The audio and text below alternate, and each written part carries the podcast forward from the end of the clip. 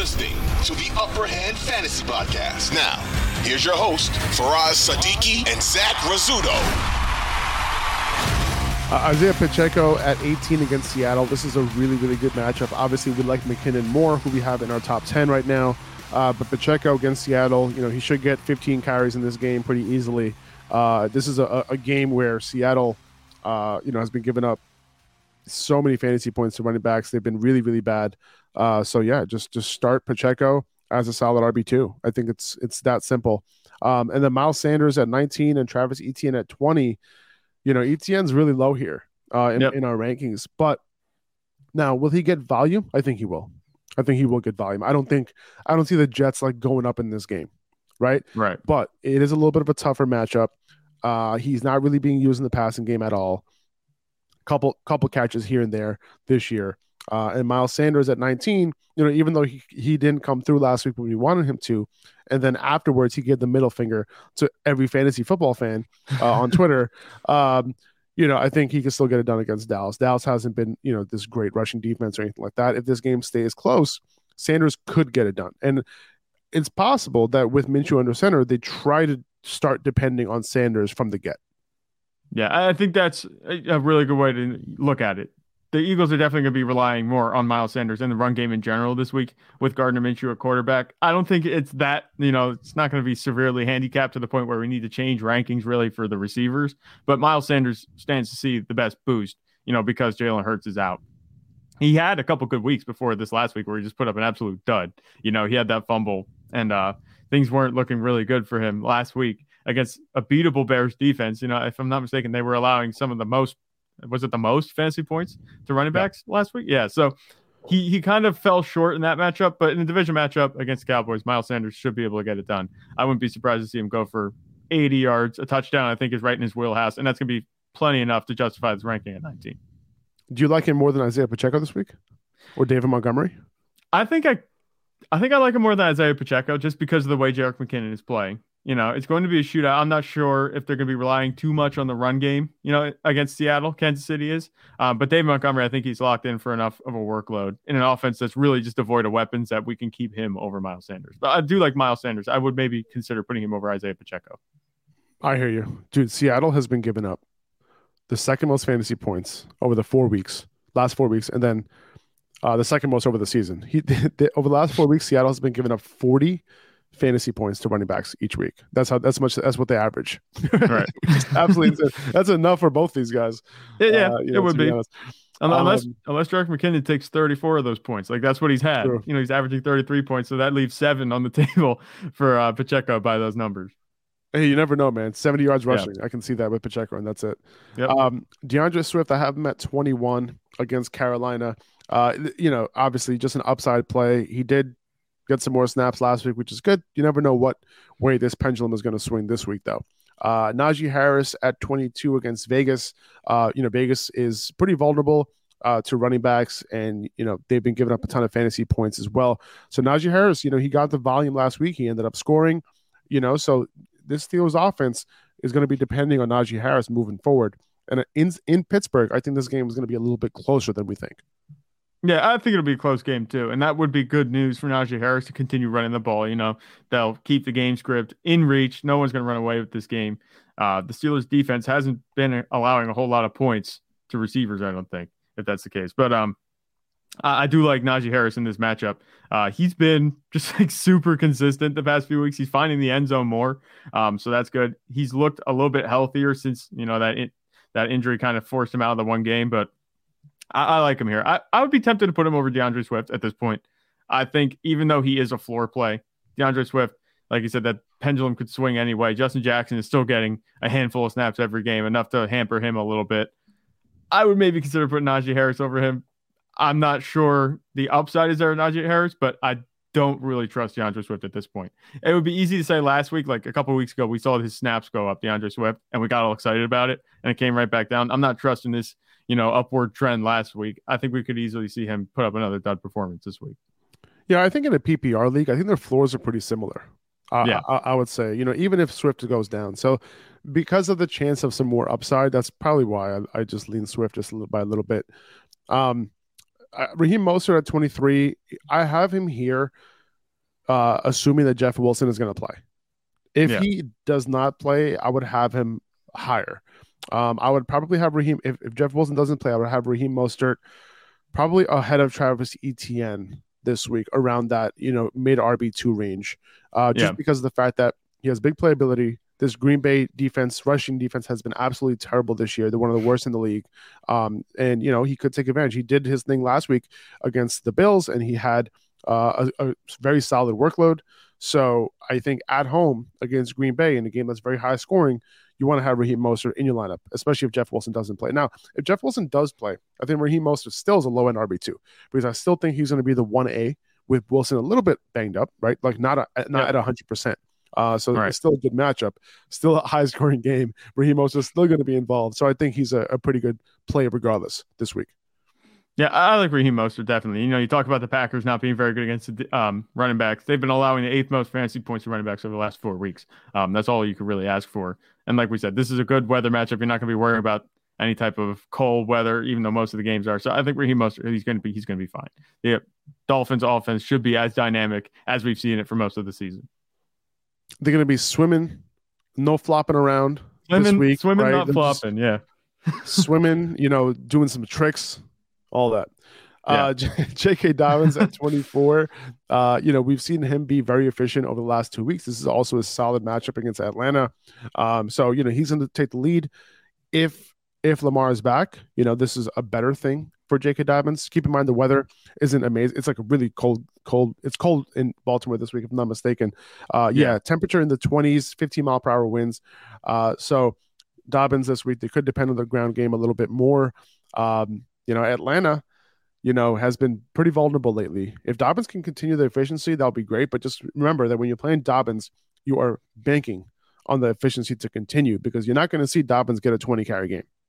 right. And you said that his his ceiling in his career, he hasn't broken that 15 carry threshold yet, which Correct. kind of kind of disappointing, but it makes sense, I guess, with Gus Edwards in the backfield. He has been super efficient. I think if he scores a touchdown, that's what makes him, you know, a higher. up It's going to give him higher upside. We have him ranked as a low end RB two. I think his ceiling's like a high end RB two if he gets that touchdown. I think this is a very, you know, solid matchup, like you said, against Atlanta, where the offense could do better than they did last week against the Browns, especially if Lamar is back. We'll have to see how that goes. But um, J.K. Dobbins, regardless, I think he's going to be a safe play. And like you said, if Lamar plays, do you move him up? Do you think a, a Um, couple spots? I don't know. I feel like you kind of have so. to. Hmm, I don't think so. would you? I don't Okay, think so I would, would you because trust I, I'd rather Swift play. Uh, I I'm not sure I I think would. Swift has a I think Swift has a higher floor than Dobbins because he's not involved in the passing game at all. He only Right. had 13 carries and 15 carries, and he went he got nearly 100 yards. I don't think it's going to happen every week, man. You know, and Hmm. you know, I think I'd rather play Swift. I think he has more upside, especially in PPR leagues. Uh, Raheem Mostert, I, I want to take advantage of that matchup. Najee Harris, he's more of a bank to get get uh get a, a higher a bigger workload. His uh, in token 11 matchup. fantasy points. Yep. Yeah, I mean, yeah, and you know he has a chance of scoring with Dobbins at least. Like he's not getting you like eleven points without scoring, you know, Right. and and that's that's that's the only thing. With Najee Harris, at least you know he'll he'll get he'll get you twenty carries this week most likely. That's that would- that would be my guess. Right. Um, but yeah, no, I can see it, man. Like I think Dobbins, you know, he's not at one hundred percent yet, but he's been efficient, uh, and I can understand you know taking him over. But I just I, I don't he's not involved in the passing game. It's tough for me to put him any higher than this, to be honest. All right. That makes sense. Yeah. I hear. you. Uh, and then I got Fournette at 25 against Arizona. I'm even tempted to put Fournette above Dobbins just because of how involved he is in the passing game. This is a very, very good matchup against Arizona. Yeah. Uh, so yeah, I can see myself putting him over Fournette. I'm sorry, putting him over Dobbins this week. Um, and then we got Jamaal Williams. I got Jamaal Williams at 26 against Carolina. He's been going lower and lower ever since he stopped scoring, and D'Andre Swift has been a little bit more involved uh, in the offense.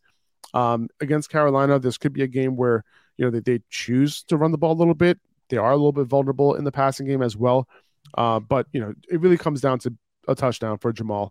The offense is good. That's why Jamaal's here, and he's their Right. primary goal line guy. That's the only reason why he's here at this point. Um, but you know, AJ Dillon at 27, man, like you know, last three games, you know, he's put up some serious fantasy numbers, right? Yeah. Compared to It's what he kind was of doing. It's kind of fluky though. it's kind of fluky. You know, the the the two weeks before, you know, before the bye, like Aaron Jones got hurt, right, early in that game. So it's like you know you got to take that into account. And the last two games, like he's been scoring, you know, with a couple touchdown, you know, several touchdowns. So less than fifty percent of snaps, less than forty percent of snaps, if, if, I'm not mistaken, last yeah. week. So how are you how are you handling Dillon this week? Like you want to start him, but like his floor is pretty low. Yeah, I'd say the floor is really low with AJ Dillon. I mean, the Dolphins, they're a pretty good matchup over the last four weeks. They're allowing the fifth most points to running back. So I would maybe give him the benefit of the doubt there. But you talk about the flukiness. This is not a guy that's, you know, producing at a level that's going to be maintainable. You know, you talk about his snap share being down, and he's, I think he's a touchdown dependent RB2. Um, yeah. I think high end RB2 is his upside, you know, assuming he scores. But if he doesn't, you know, those touchdowns have made all the difference for his production. If he doesn't get those, it's going to look just like it did the few weeks before this. Uh, the past three weeks, he's been fine because he's been scoring those touchdowns. But outside of that, it's been single digit performances. He's not involved nearly enough. And it hasn't changed, he said. And that's 100% something to be concerned about with AJ Dillon. The only reason I think it makes sense to have him here this high is because of the matchup. And that you know, it, it's favorable. I think that the way that the Packers offense is playing, the receivers, they're good, but they still have work to do with Aaron Rodgers as far as, you know, being trusted. Christian Watson's doing his thing, obviously, but Romeo Doubs is back. They just leaned on the, the running backs a whole lot last week. There's no reason not to do that this week against a defense that has allowed a lot of points to them, um, you know, coming into the game. Yeah, and the reason why I have Jamaal over him is because Jamaal is the goal line guy.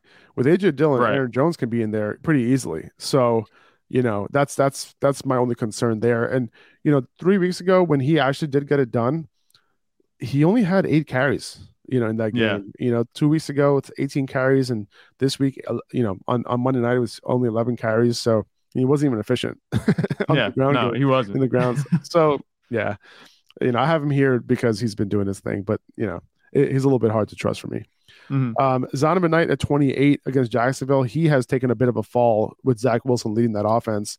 Um, you know, part of his high floor was the fact that he was being peppered a little bit in the passing game, um, you know, from Mike White. And with Mike White out, I'm a little bit concerned. Now, the good thing is that this is a much better matchup this week uh, than it was last week against the Lions. Jacksonville yeah. has been pretty vulnerable to running backs. If this ends up being a close game, which I think it will be, Zonovan I could end up getting some, uh, getting a, a, little bit of a workload here. Like I wouldn't be surprised, yeah. you know, that if he gets 15 to 18 carries, uh, and that would be great. However, if he's not targeted in the pass game, you know, and he doesn't score, you're not looking at you know a great game, right? That's my only concern with Knight. I think right. he's still a solid flex play, and he has a little bit of upside, but he has to score. He has to get in the end zone. Yeah, I think that's the way I'm treating it too. You know, you kind of have it all outlined the way I would say it, especially with the workload, the chance for him to get some more rushing workload this week being up. I think that's 100% um, correct. I think that he could get that this week against a good matchup against Jacksonville.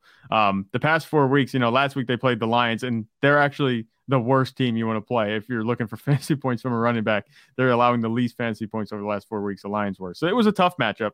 You can give Zonovan Knight a mulligan in this offense. The only thing for me is like we talked about last week too, with Zach Wilson under center, I'm not sure how much the receiving work is going to be there. You didn't have to rely on a touchdown with Zonovan Knight with that receiving work there. Now you do. I think he's a touchdown dependent, you know, flex play, but he has the upside that makes him intriguing as a play this week against Jacksonville, which is a pretty good matchup. I think they're allowing, is it the eighth or ninth, somewhere in that range, most fantasy points running backs over the last four weeks. So it's definitely flipped you know, in terms of the matchups difficulty. I, I like Zonovan Knight this week, but definitely temper expectations with him just because that receiving work it's not there anymore.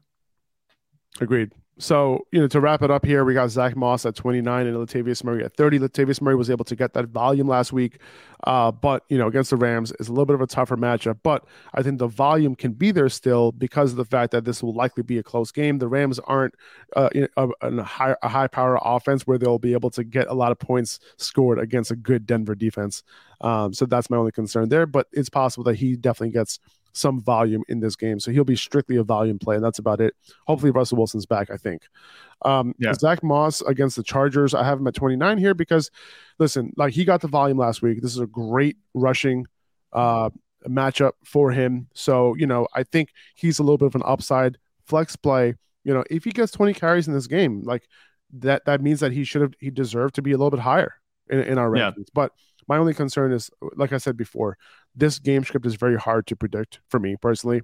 Deon Jackson could be more involved. They could have they could have looked at the film and be like, oh wait, Deon Jackson's a better player, uh, which he is. Yeah. Uh, and then he he could get most of the workload this week, and he's the guy involved in the passing game. He caught a passing touchdown last week, so you never know. I wouldn't be surprised if if uh, Deon Jackson ends up outscoring Zach Moss, but I think you know you picked up Zach Moss. He got the work last week. Second half was all his. So I, if I had to choose between the two, I'm going to go Zach Moss. Yeah, I, I like Zach Moss too, and it runs kind of contrary to the fact that you know they might look at the film and change some things. If I'm the Colts, I want to get as far away from what we did in the second half, you know, last yeah. week because that caused you to lose the biggest lead that any team has had in NFL history. So maybe they don't go full Zach Moss, but I don't think there's a situation where Zach Moss doesn't get at least you know I think the bulk of the carries, you know, this week. I think that he should have at least 50% of the carries. Definitely going to be more, I think, but that, that might be his floor. Deon Jackson might have the receiving work, but I like Zach Moss this week just as a, you know, shot in the dark play. Someone has to take those carries for Jonathan Taylor. And if, if Zach Moss is there, you know, you just take whoever you can get. When a hole like that, when a hole like Jonathan Taylor leaves opens, you know, you have to take whoever's going to be filling the hole. Yeah, I, I think it's going to be Zach Moss. Um, yeah. And it's a great matchup against the Chargers. So keep that in mind. Okay, that's going to do it for this episode, guys. Uh, thank you so much for listening. Good luck this week. We'll be back tomorrow with our wide receiver and tight end rankings. Uh, that's going to be an interesting one, especially given all the weather. Take it easy, guys. I'll talk to you guys soon. Zach, take it easy, brother. I'll see you tomorrow. Bye bye. 2400 Sports is an Audacy company.